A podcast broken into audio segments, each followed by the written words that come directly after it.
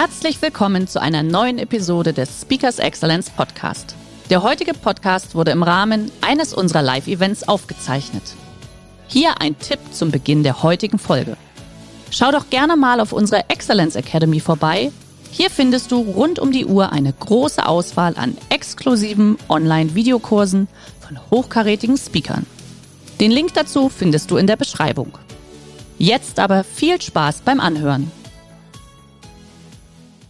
Und nicht zuletzt auch eine geteilte Führung. Mit geteilter Führung meine ich, dass man wirklich auch mal in, in dem Moment, wo ich mein Team befähige, die Führung abgebe. Ja, dass Entscheidungen in die Kompetenzen abgegeben werden und eben nicht in der Hierarchie bleiben.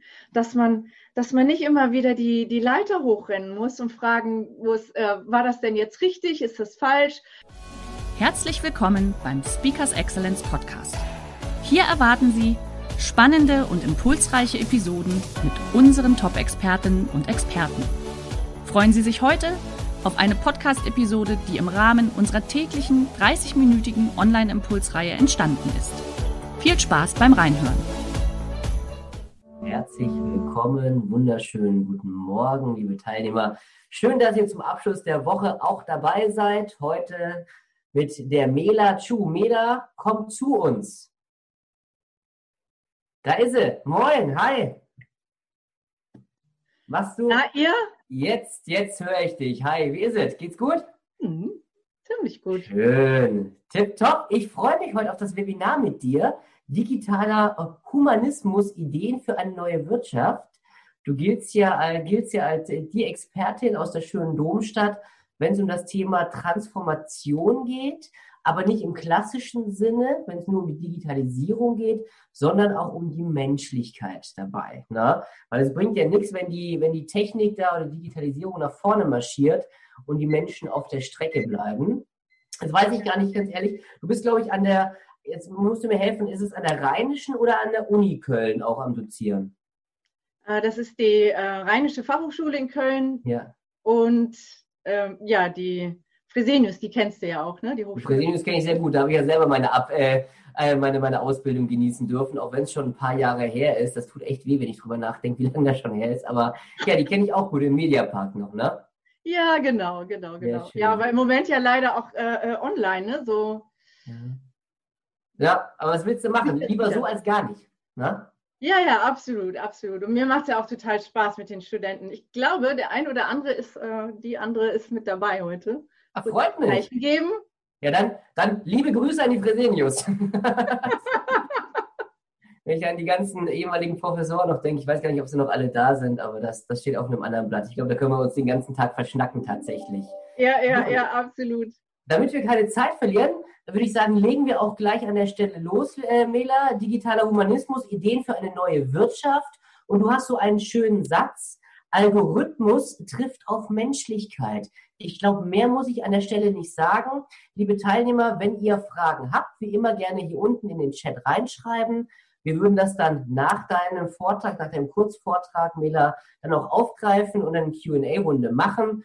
An der Stelle sage ich jetzt erstmal viel, viel Spaß. Du legst los, ich mache meine Kamera aus. Warte mal, warte mal, Hermann. Ja? Pass auf, weil das ist, ja? das ist so, ein, so ein brennendes Thema für mich. Ja, bitte. Ich muss mich stoppen ähm, damit wir noch genug Zeit haben, falls es irgendwie noch Fragen aus dem Publikum gibt, damit wir genug Zeit haben, darauf reagieren zu können. Weil ich kann über das Thema gar nicht drei Stunden am Stück reden. Überhaupt keine, keine Sorge. Ähm, da ja, dass du mich glaubst, dass wir noch genug Zeit für die Leute haben. Also in, in 20, äh, nach 20 Minuten werde ich mich dazuschalten spätestens und dann werde ich dich stoppen und dann können wir da auch noch in Ruhe weiter diskutieren, ja? Alles klar. Lege los, ich freue mich. Bis gleich. Ja, super. Ja, ich möchte eigentlich direkt mal irgendwie starten, warum dieser Begriff digitaler Humanismus für mich so, so auch jetzt gerade in der Corona-Zeit nochmal so eine andere Bedeutung hat.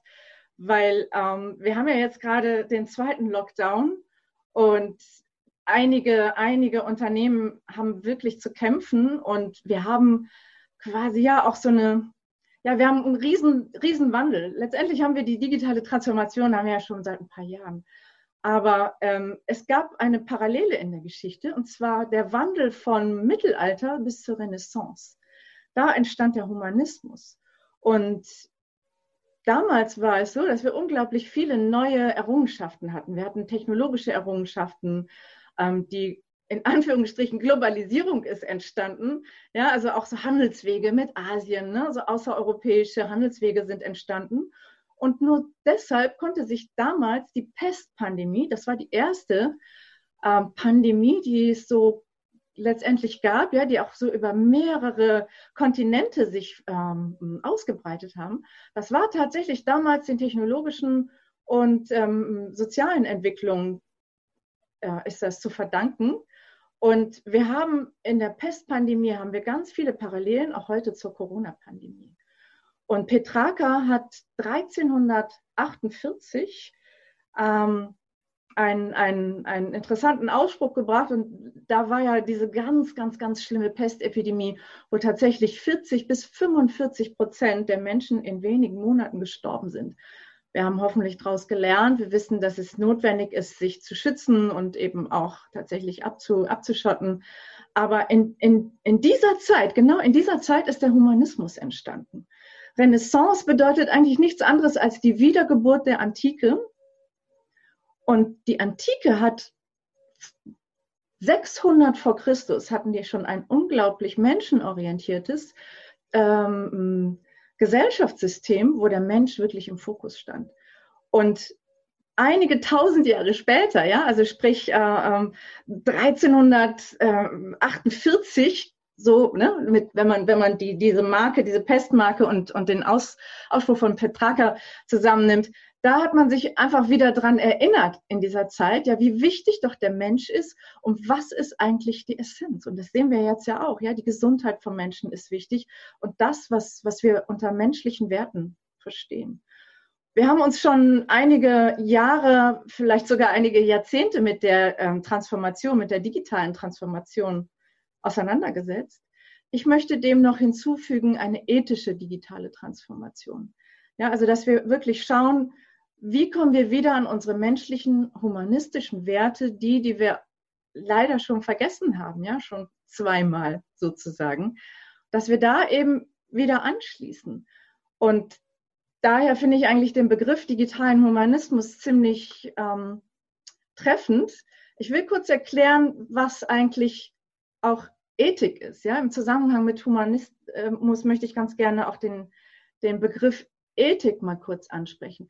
Ethik ist letztendlich nichts anderes als das, was, was unsere Gewohnheit ist, was unser Verhalten ist, was wir in unserer Gesellschaft für angemessen betrachten und was wir glauben, was, was im gesellschaftlichen Diskurs wichtig für uns ist. Ja, also das nur mal so kurz zum, zum, zur Begriffserklärung.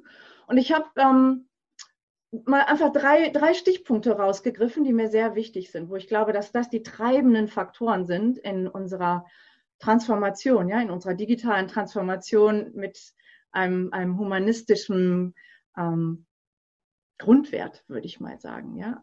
Äh, die ethische digitale Transformation. Das ist nämlich die ethische Unternehmenskultur, Kultur, Führung und dann nochmal digitale Ethik. Die ethische ähm, Unternehmenskultur ist absolut menschenzentriert. Menschenzentriert bedeutet, dass wir uns nicht nur nach dem Kunden richten, ja, und eine Kundenzentrierung an, anstreben, so wie Amazon das zum Beispiel macht, sondern eben auch nach innen und unsere Mitarbeiter eben auch mit quasi in, in unser strategisches äh, Gesamtbild mit einbinden. Das heißt, das ist ein, ein Stakeholder Value oder auch Shared Value, wie Michael E. Porter das ähm, 2011, glaube ich, zum ersten Mal im Harvard Business Manager mit dem Mark Kramer zusammen entwickelt hat. Ähm, das bedeutet letztendlich nichts anderes, dass man den, den, den Fokus, ein Augenmerk auf die Menschen legt, die tatsächlich daran beteiligt sind. Also sprich die Mitarbeiter, die Kunden, ja, die bringen die Wertschöpfung und natürlich auch Kooperationspartner und letztendlich auch die Gesellschaft, die eben davon ähm, berührt ist. Ja, im Gegensatz zum Shareholder Value, wo lediglich Aktienbesitzer oder Investoren zu, ja, ich würde mal sagen, fast 90 Prozent daran beteiligt sind und eben nicht langfristig gedacht werden kann. Und wenn wir über eine ethische Unternehmenskultur sprechen, dann bedeutet das, dass wir ganzheitlich im Denken und Handeln reagieren. Und eine Flexibilität besitzen und ein agiles Mindset haben. Ja? Also diese ganzen agilen Methoden, diese Innovationsmethoden, angefangen von Design Thinking und Scrum, die funktionieren natürlich nur, wenn man erstens menschenzentriert und, und zweitens auch ein, ein ganzheitliches Bild von dem Ganzen hat. Ja, und dass man sich kontinuierlich entwickelt in Kultur und Führung, das hört nie auf. Man kann nicht denken, naja, jetzt haben wir irgendwie das Change-Projekt abgeschlossen und jetzt wird die nächste Sau durchs Dorf getragen, das funktioniert nicht. Wir müssen ein, eine permanente Entwicklung machen, weil unsere Welt sich permanent verändert. Ja, wir haben von jetzt auf gleich haben wir den zweiten Corona-Lockdown. Hätten wir das von einem Jahr, hätten wir uns das nie träumen lassen, dass unsere Welt jetzt so aussieht, dass die wirklich global sich so verändert hat. Und ähm, also einfach, dass, dass man das ganzheitlich sieht, ja, dass man eben nicht nur die Kultur sieht, sondern eben auch Führung ethische Führung, darunter verstehe ich einfach, dass man grundsätzlich ein positives Menschenbild hat. Dass man Vertrauen geben kann und an wichtigster Stelle eben auch ein Vorbild sein kann.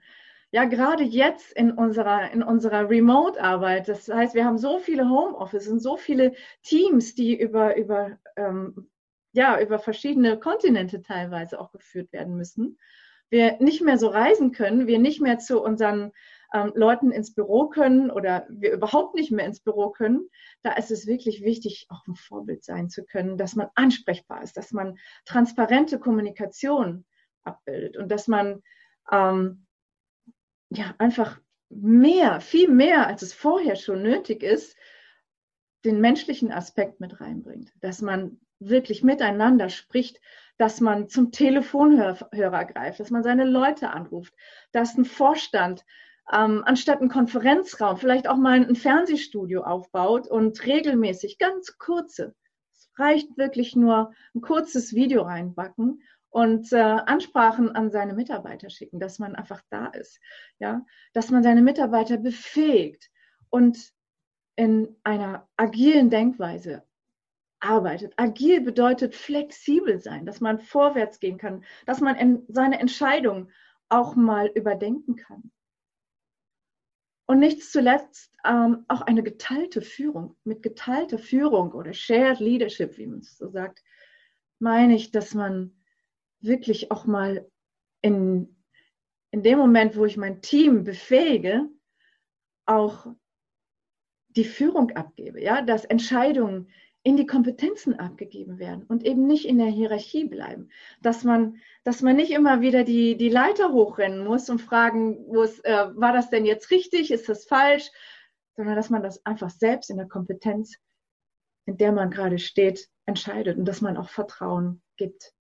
Ja, dass man einfach weiß, meine Mitarbeiter sind gut und dass man ein Feedback einholt.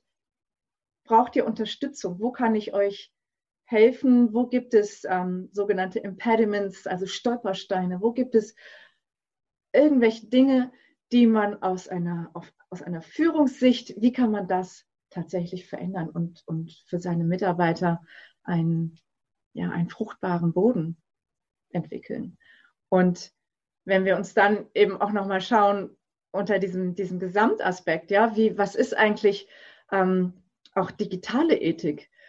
dann meine ich damit, dass wir insgesamt eine Haltung und eine Position haben zu Umgang mit Technologie, aber auch, was ist eigentlich unser Geschäftsmodell? Ja, bringt unser Geschäftsmodell wirklich einen Mehrwert für den Menschen? Ich sage immer ganz gerne, Innovation ist nur dann relevant, wenn es einen Mehrwert, wenn es echte Wertschöpfung für den Menschen gibt. Und dass man sich da wirklich mal Gedanken macht, ist es wirklich nur meine eigene, meine eigene ähm, Zahlenorientierung, ja, also stelle ich die Zahl, den, den Ertrag über den Menschen, will ich, dass mein Aktien, mein Aktienwert kurzfristig nach oben geht, dass vielleicht mein, mein, meine Boni-Auszahlung attraktiv ist. Will ich, dass einfach nur die, ähm, der Aktienwert so hoch geht, dass ähm, der Investor zufrieden ist? Oder will ich einen wirklichen Sinn mit meinem Unternehmen haben? Was will ich da wirklich? Und dann langfristig denken. Und gerade jetzt in der Corona-Zeit stehen wir ja vor großen Herausforderungen und äh, müssen unsere Liquidität absichern. Ja, wir müssen unsere Prozesse absichern, die vielleicht mit, mit, ähm, mit Lean Management, mit agilen Methoden wirklich so straffen. Und ich habe jetzt erstmal ein kurzfristiges Denken und sage mir, okay, ich muss meine Kosten minimieren. Aber wie sieht es dann eigentlich aus mit einem, mit einem langfristigen Denken, dass ich tatsächlich an meiner Kultur arbeite, dass ich überhaupt die menschlichen Aspekte in Führung und in Entwicklung von Mitarbeitern, dass ich das gleichzeitig unter dieser harten Voraussetzung, die wir jetzt gerade haben mit Corona, dass wir eben in einer Ambidextrie sind. Ja, man sagt dazu auch beidhändige Führung. Es gibt ähm, das Stichwort der VUCA-Welt, das ist das, was ist ein Akronym, ähm, das beschreibt letztendlich die, die komplexe Welt, in der wir stehen. Und da ist ähm, das V für volatil, schnelllebig, U für unsicher, K für komplex und A für ambiguitiv. Und dieses A steht eben für ambiguitiv beziehungsweise auch ambivalent, ja, mehrdeutig, zweihändig. Das heißt, wir müssen kurzfristig denken, wir müssen gucken, dass wir jetzt unsere Kosten im Griff haben, dass wir kurzfristig Gewinne machen, aber gleichzeitig wirklich nicht vergessen, diese langfristige Arbeit, strategische Arbeit, Innovationen vorantreiben, Ideen vorantreiben. Ich kann aber nur dann Ideen vorantreiben, wenn ich ein, ein geeignetes Innovationsklima im Unternehmen habe, das hat wiederum mit meiner Unternehmenskultur zu tun. Ich habe diese Unternehmenskultur aber nur, wenn ich natürlich meine Mitarbeiter mitnehme, wenn ich, wenn ich menschenzentriert arbeite. Ja, und das kann so teuer werden, wenn gute Mitarbeiter das Unternehmen verlassen, wenn wirklich qualifizierte Ressourcen weggehen. Das kostet so viel Geld im heutigen Markt, im sogenannten War for Talents Markt, dass man da qualifizierte Mitarbeiter bekommt, die dann auch noch ins eigene Unternehmen passen, die dann eben auch noch zum eigenen Unternehmensleitbild passen. Und das kann einfach nur teuer werden, wenn man nicht frühzeitig daran arbeitet, die Ressourcen, die man hat, wirklich auszubauen. Und das ist eben ein, ein, ständiger Prozess. Ja, auch Innovationen sind nie abgeschlossen. Das ist, muss man immer tun. Genauso wichtig wie eben auch ein, ein, ein taktisches Vorgehen. Ja, der Unterschied zwischen Taktik, Strategie, kurzfristig, langfristig, dass man das gleichzeitig macht. Und dass es ein, ein ständiger Diskurs ist. Jetzt habe ich hier noch Datenschutz draufstehen. Ja, wir haben ja äh, in unserer digitalen Transformation haben wir es hauptsächlich mit Daten zu tun. Digitale Daten ist im Prinzip unser, unser neues Gold. Ja, das, was früher das Öl war, sind jetzt unsere, unsere Daten. Und da eben auch nochmal schauen, was bedeutet eigentlich Datenschutz? Ja, wir klicken so viel weg. Und äh, wenn wir neue Technologien einsetzen, wie künstliche Intelligenz, ja, auf welche Daten sind die eigentlich aufgebaut? Oder wenn wir dann hinterher auch nochmal mit mit anderen neueren Technologien zusammenarbeiten. Ich habe gestern ähm, auf LinkedIn habe ich ein, ein wahnsinnig interessantes Video geschaut. Da ging es tatsächlich darum, ähm, dass man in Gehirne eindringen kann mittels Mikro-Mikrotechnologie. Und ähm, Katrin, bist du eigentlich im Chat? Kannst du dich ja vielleicht gleich nochmal melden. Und ähm, das ist so interessant, ja, in, wie weit Technologien eigentlich schon sind, dass man, dass man die Venen, die Blutbahn nimmt, um ins Gehirn ähm, einzukommen. Ach, ähm, ja, schön, Katrin Cecile, ähm, das ist ein, eine tolle Speaker-Kollegin, die genau dieses Thema eben hat, ja, wie man, wie man Gedanken lesen kann mittels und diese Daten, wie, wie gefährlich das ist, diese Daten eben auch zu verwenden. Und das ist so wichtig, dass man eine Haltung hat und eine Position. Wie will ich eigentlich mit Technologie umgehen? Wie möchte ich überhaupt mit meinem, mit meinem Unternehmenszweck, wie möchte ich damit umgehen? Ja, und ich finde es unglaublich spannend, in dieser Entwicklung zu sein und man hat nie eine richtige Antwort. Man hat natürlich auch finanzielle Interessen, das ist doch ganz klar. Ja, dass Amazon die Daten analysiert, um daraus eben mehr Kaufprozesse zu generieren. Das ist, glaube ich, auch klar. Aber in dem Moment, wo wir uns für uns eben auch ein, eine Ethik entwickeln, ja, ich sagte eben gerade, ein Ethik kommt eben davon, dass man sich Wertmaßstäbe zusammenholt, dass man, dass man gemeinsam im Unternehmen überlegt, diskutiert, gemeinsam meine ich nicht nur die Vorstandsebene, sondern tatsächlich eben in einer, Unternehmens, in einer Unternehmenskultur gemeinsam mit den Mitarbeitern das entwickelt und ständig im Diskurs ist. Und zu sagen, wie weit wollen wir eigentlich gehen? Wollen wir diese Technologie wirklich da und dafür verwenden? Können wir unseren Umsatz auch auf anderem Wege herholen? Können wir vielleicht unsere Kunden mit ins Boot holen? Können wir unsere Kunden vielleicht transparent informieren und fragen, wie bereit seid ihr denn für euren Komfort tatsächlich auch unsere Daten zu geben, aber in einer Art und Weise, dass es um einen echten Dialog geht und echte Transparenz. Wie oft habe ich in einer App irgendwie auf, ja, einverstanden, nehmt alle meine Daten, nehmt sie. Hauptsache, ich komme jetzt ganz schnell an meine App dran aber dass man tatsächlich einen echten Diskurs mit seinen Stakeholdern anbietet. Und das ähm, ist, glaube ich, eine spannende Herausforderung, die wir haben, auch nicht einfach zu lösen. Und es sind noch so viele andere Bereiche, wo man tatsächlich ähm, ein Unternehmen im, im digitalen Humanismus-Sinn führen kann. Ja, die Governance-Aspekte. Ähm, ja, alleine der, der Aufsichtsrat und ähm, Vorstandsebene, da kann man noch so viel machen, Diversität, dass man unterschiedliche Perspektiven auch zulässt. Steuerungselemente, wie wird überhaupt gemessen, was ist überhaupt Erfolg? Und ähm, dass man tatsächlich in eine Gemeinwohlbilanz vielleicht mal denkt. Was ist eigentlich für uns Erfolg?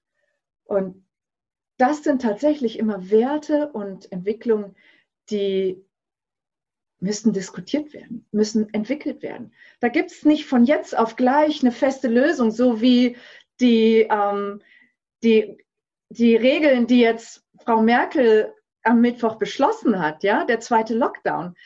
Das ist jetzt erstmal ein Schnellschuss, weil wir schnell reagieren müssen, weil es darum geht, jetzt sofort, ja, ganz schnell die Kuh, Kuh vom Eis zu holen. Dass das nicht die perfekte Lösung ist, dass das Unzufriedenheit gibt, das ist, glaube ich, allen klar. Dass wir das entwickeln müssen und dass das nicht Status quo ist, das ist, glaube ich, auch allen klar. Aber dass es eine permanente, ständige Entwicklung ist, ein Diskurs, wie wollen wir tatsächlich umgehen mit komplexen Situationen. Und das gibt Reibung und Widerstand, das spüren wir jetzt gerade im Corona-Lockdown dass das nicht korrekt ist für viele, dass sich viele benachteiligt fühlen, zu Recht, ja. Und dass wir in diese Auseinandersetzung gehen und eine Offenheit beibehalten. Und diese Offenheit und Fokussierung auf das, was wir wollen. Und diese Fokussierung, die bekommen wir eben durch Haltung, indem wir einfach wissen, wo, wo wollen wir eigentlich hin? Was sind unsere Werte? Wertmaßstäbe entwickeln. So, bin ich eigentlich schon drüber? Nee, ja, noch nicht. Tatsächlich hast du jetzt eine Punktlandung hingelandet. Guck mal. 20 Minuten. Du hast doch irgendwo eine Uhr stehen. Ja. Ah, ich wusste es so. Bevor wir mit den Fragen dann direkt loslegen, ähm, eine, eine kleine technische Frage tatsächlich wurde mir gerade noch geschrieben. Ja. Ähm, wie war das so schön wortwörtlich, muss man nachlesen. Wie cool ist das denn mit der Präsentation? Wie macht das Mela? Also mit diesem Boppelchen da an der Seite. Ja, ja, krass, ne? Secrets einer Präsentation. Guck mal, oh, jetzt ja, aber ja, ja, ja, Warte, warte, warte. Super. Du, es haben sich tatsächlich schon ein paar Fragen ergeben. Ich würde da direkt äh, einsteigen. Und zwar. Ja, ich will jetzt hier nochmal kurz in meine. Ah, da, genau. Ja, sehr gerne. Super. Und ich freue mich ähm, auf die Fragen. Im Chat kam von Wolfgang, wenn man zum Beispiel die aktuelle Wahl in den USA anschaut, sind die Werte ja in denen der Mensch als wertvoll angesehen wird, ja eher niedrig ja, angesiedelt, hat er gesagt. Wie können wir wirksam auch in diese Richtung agieren, äh, das zu verändern? Ähm, wir haben das Glück, dass wir in Europa auch eine andere, eine andere um, Historie haben. Ja, deshalb habe ich zu Beginn meines Vortrags auch auf die Historie hingewiesen. Ne? Wir haben, mhm. ähm, das ist halt hier alles in, die, diese Werte sind in Europa entstanden. Ich sage immer, dass es einen Unterschied gibt zwischen ähm, den, den drei Kontinenten Amerika. Da sage ich immer, das ist die Power of Scale. Mhm. Da haben wir das ähm, Silicon Valley. Da geht es um höher, schneller, weiter die haben die Mentalität, die eben sich da aus, aus diesem, ähm, ja, je mehr, desto besser, je größer, desto besser. Und dieses Skalieren und wir wollen, wir wollen ja. wirklich die Gewinner sein und wir wollen die Größten, die Allergrößten sein. Ähm, da verliert man natürlich in diesem ständigen Streben nach Wachstum, was übrigens auch, auch unser Wirtschaftsparadigma geprägt hat, ja, dieser ständige Wachstum, ja. dieses Wachstumsparadigma, das ist, ähm, das, das sehe ich so in diesem Power of Scale. Und wenn ich dazu dann Asien setze, Asien, die haben eine richtige, ja, die, die wollen aufholen, ja, und die haben unglaublich viel, viele, viele Leute. Und da sage ich, das ist die Power of the Mass weil die so viele Leute haben, die haben auch andere Arbeitszeitmodelle, die sind ganz offen. Die haben zum Beispiel das ähm, 996-Modell. 996 bedeutet von 9 Uhr bis 9 Uhr abends, das sind zwölf Stunden am Tag, sechs Tage die Woche, das sind 72 Stunden in einer Woche. Ja, wir haben die Hälfte. Das heißt, die können in der doppelten Zeit doppelt ja. so viel machen. Ja. Und zusätzlich, zusätzlich haben die aber noch diese starke Motivation aus ihrer ähm, sozialen Struktur, die haben halt noch wirklich Wachstumspotenzial. Ja, wir sind mhm. ja schon relativ oben. Aber die haben uns ja eigentlich schon, sind wir mal ehrlich, du sagst zwar aufholen, aber wenn ich jetzt an Asien denke, dann sind die ja uns auf der linken Spur schon vorbeigeballert, aber daran mit 300. Ja, aber die haben noch dieses Mindset. Ja, ja? Die ja, haben noch dieses und auch dieser Nationalstolz, dass man sagt, okay, äh, China war mal Weltmacht und da wollen wir hin und da wollen wir bleiben. Mhm. Okay. Ja, und um auf dieses Menschliche ähm, nochmal hinzukommen, wie mache ich das eigentlich, ist eigentlich tatsächlich ähm, im Kleinen anzufangen, bei sich selbst anzufangen und ähm, gar nicht mal drauf zu gucken, was kann ich eigentlich, in, also in Amerika, den Trump kann ich nicht verändern. Ich kann viele Dinge nicht verändern. Da gibt es ein, ein, ein schönes ähm, Tool, ähm, The Circle of Concern and the Circle of Influence. Ja, also das, was mich berührt, und das, was ich beeinflussen kann. Okay. Du kannst dich selbst eben am besten beeinflussen und fang einfach bei dir selbst an. Sehr gut, super. Und wenn es einfach damit ist, dass du an deiner emotionalen Intelligenz arbeitest, dass du ähm, anfängst mal zu atmen, dass du deine Resilienz trainierst, deine Empathie trainierst, deine ähm, Selbstachtsamkeit, Selbstwirksamkeit und, und Reflexion. Ja, dass du das trainierst, dass du überhaupt mal reflektierst. Und eben dann auch im, in der Unternehmenskultur dann eben ganzheitlich arbeiten. Mhm. Also Mela, ich glaube, ich könnte die ganze Zeit zuhören. Ich muss mir die Fragen noch ein bisschen beantworten mit ja, dir zusammen. Und zwar noch eine Ergänzungsfrage gewesen, äh, gerade zu dem Thema Amazon hast du vorhin angesprochen. Inwieweit steht wertvolles Wissen über Menschen, äh, dem zum Beispiel durch die DSGVO geforderte Anonymisierung entgegen? Transparenz. Ja. Ich denke mal, dass wir alle wissen inzwischen, dass es um, um, um Daten geht, ja, dass, dass kein Unternehmen irgendwas umsonst macht, sondern dass es um, um Daten geht. Aber wie, wie viel möchte ich gerne abgeben? Ja, also ich bin zum Beispiel auch ein, ein Fan von, von der Blockchain-Technologie.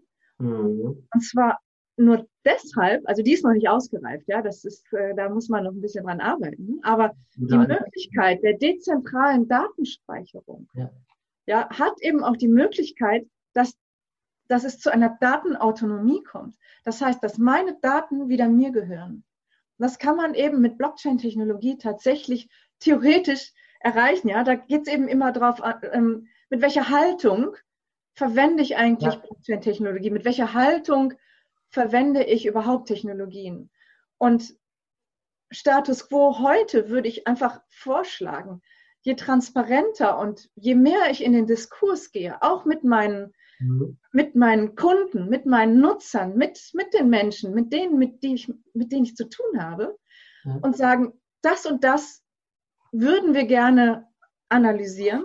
Okay. in der und der Art und Weise seid ihr damit einverstanden. Also, dass man auch ein bisschen erklärt, dass man versteht, was das eigentlich ist und dass der Nutzer eben dann die Möglichkeit hat zu sagen, nein. Also ich habe jetzt zum Beispiel gerade einen neuen, neuen Rechner installiert und da musste ich ganz viel Datenschutzsachen angehen. Ja. Bei Facebook musste ich mich wieder einloggen, äh, obwohl ich da eigentlich kaum aktiv bin und musste dann anklicken und dann habe ich gesagt, nee, ich will eigentlich nicht, dass dieser Pixel auf meinem Rechner kommt. Ich hatte, und dann gibt es dann da auch, ja, äh, klicken Sie hier und, und stellen dann ein, ja, die Datenschutzeinstellung. Aber das war mir nicht möglich. Und ich bin mhm. digital echt fit. Ja. Aber ich konnte diese Einstellung nicht ändern, dass dieser Pixel nicht auf meinem, auf meinem Rechner ist. Ne? Dann habe ich es dann sein gelassen. Ne? Das, ne, so. Okay. Da muss es eine Transparenz geben. Ganz kurz, so, du hattest äh, USA angesprochen, du hast Asien angesprochen. Ähm, jetzt kam die Rückfrage, ganz kurz noch zwei Sätze zu Europa. Wie sieht es denn bei uns aus gerade? Ähm, sehr divers, aber ich glaube, wir haben wirklich, ah ja genau, das habe ich noch gar nicht gesagt, ne? das ja. Power of Purpose. Ja, also wir haben ähm, wir haben in Europa den Power of Purpose. Das heißt, wir haben da wirklich ähm, die Kraft auch aus unserer sozialen Geschichte. Ja, wir haben die soziale Marktwirtschaft. Wir haben ähm, den, die Aufklärung. Wir haben viele Philosophen, die hier eben herkommen. Wir sind das Land der, ähm, der Dichter und Denker. Wir haben so viel auch soziales Potenzial aus unserer Geschichte, aus unseren Wurzeln heraus. Ja. Wir können dafür sehr viel rausschöpfen. Ja, also Power of Scale Amerika, Power of the Mass Asien und Power of Purpose ist Europa. Und da sehe ich auch eine, eine Kraft der Differenzierung. Das heißt, wir müssen nicht den anderen hinterherrennen. Wir müssen auch nicht gucken, dass wir in diesem globalen Wettbewerb ähm, gucken, dass wir ein besseres Silicon Valley werden. Wir haben die Kraft und wir haben die Power, uns selbst positionieren zu können. Und mit einer Stärke, die so vielleicht vorher noch nicht gesehen ist, ja, dass wir auch Europa stärken mit euren, unseren Werten, das, was ja eigentlich mhm. Europa auch ausmacht. Und schön, schön, zusammengefasst. Also wirklich, ich meine das aus tiefstem Herzen wieder. Ich könnte die ganze Zeit zuhören. Ich muss nur gucken, dass wir das jetzt einigermaßen hinkriegen. Aber es war ja auch dein Wunsch zu Beginn. Und zwar habe ich jetzt hier noch eine ganz wichtige Frage. Und zwar, wenn wir gerade auch bei dem Thema jetzt Europa sind. Schrägstrich Deutschland. Äh, wie kann man eine digitale Ethikstrategie in Unternehmen denn systematisch entwickeln? Status quo feststellen, Bedarf, Strategie, Maßnahmen etc. Wie geht man dann jetzt bei dem Ganzen, was du erzählt hast, wirklich sauber ran, um eine Veränderung hervorzurufen? Mm, erstmal Dringlichkeit schaffen. Ja, ähm, dass man, dass man überhaupt im Unternehmen ähm, erkennt, es ist eine Dringlichkeit und diese Dringlichkeit auch transparent kommuniziert. Ja, es geht immer wieder auch um Kommunikation, um Mitnehmen, um Menschen mitnehmen.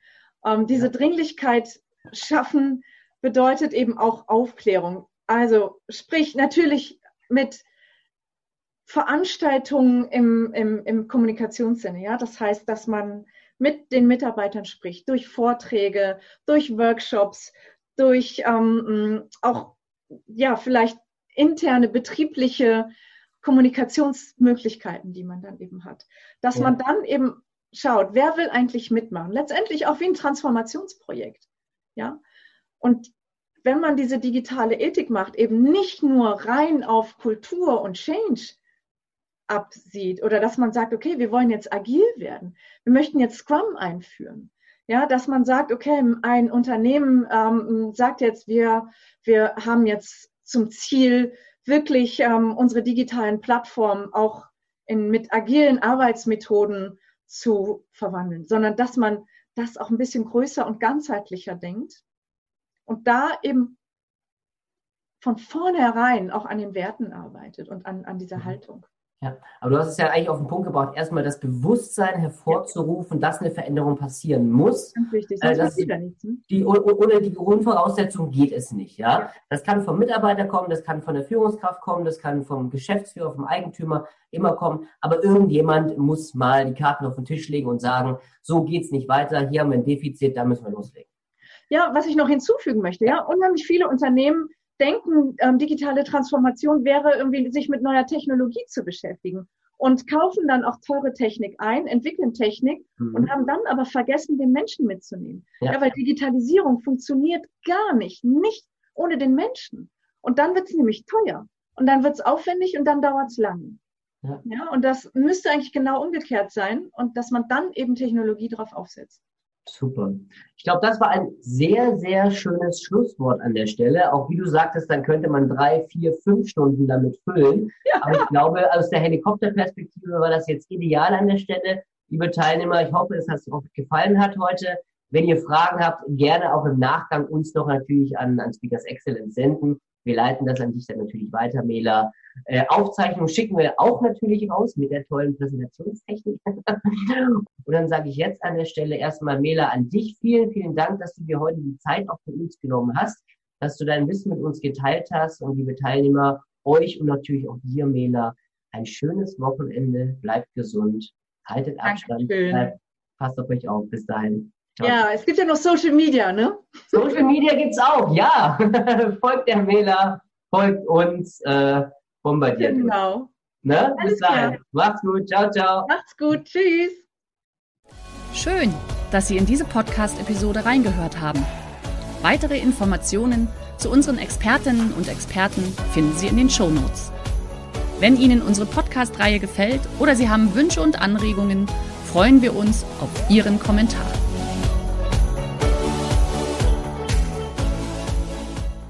Der heutige Vortrag hat dir gefallen? Dann schau dich doch gerne auf unserem Kanal um oder sei live bei einem Forum dabei. Weitere Informationen findest du in der Beschreibung. Bis zum nächsten Mal.